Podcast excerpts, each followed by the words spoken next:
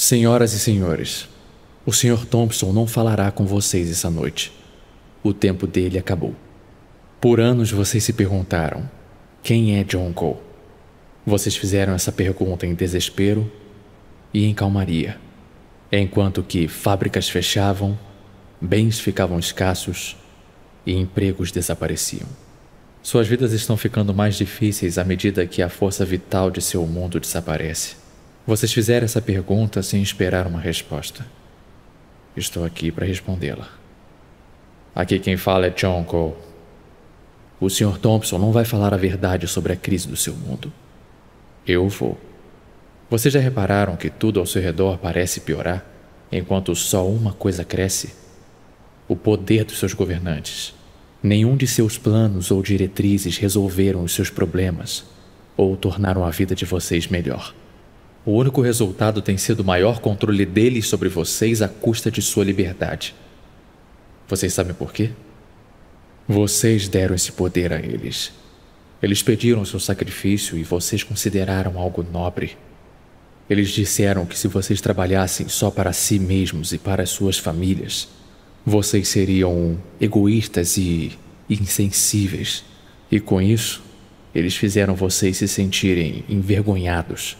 Eles denunciaram os líderes da indústria como exploradores e gananciosos, os Alice Wyatts, os Hank Readers. E novamente, vocês concordaram.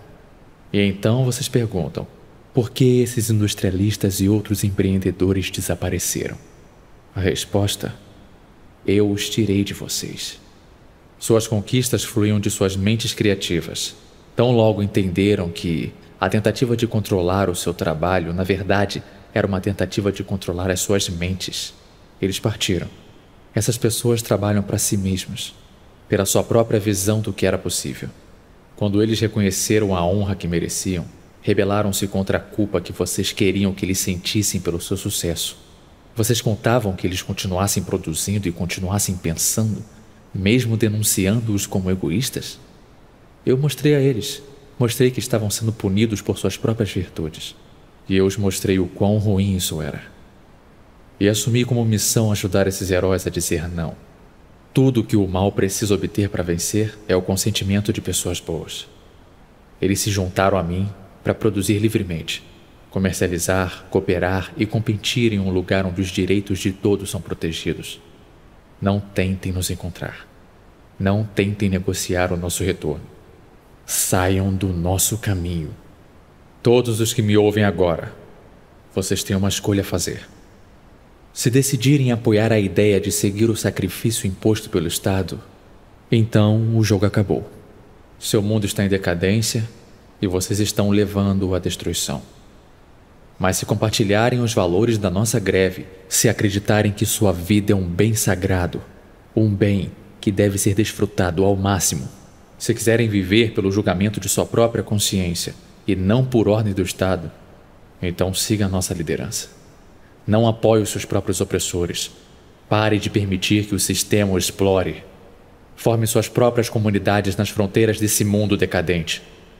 Seus governantes contam com sua própria resistência para resistir os fardos que eles colocam sobre vocês. Com sua generosidade ao ouvir gritos de desespero e, sobretudo, com sua inocência para não compreender a profundidade de sua maldade. O mundo que você está vivendo é o mundo que eles querem. Deixe esse mundo para eles. Aqueles que já deixaram estão ansiosos para construir um mundo melhor, um mundo de liberdade e oportunidade, um mundo baseado em respeito mútuo.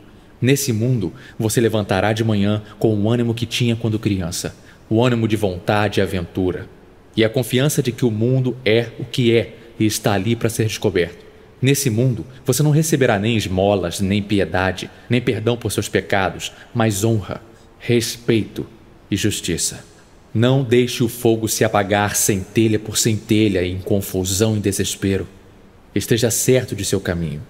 O mundo que você deseja pode ser obtido. Ele existe, ele é real, ele é possível. E ele é seu.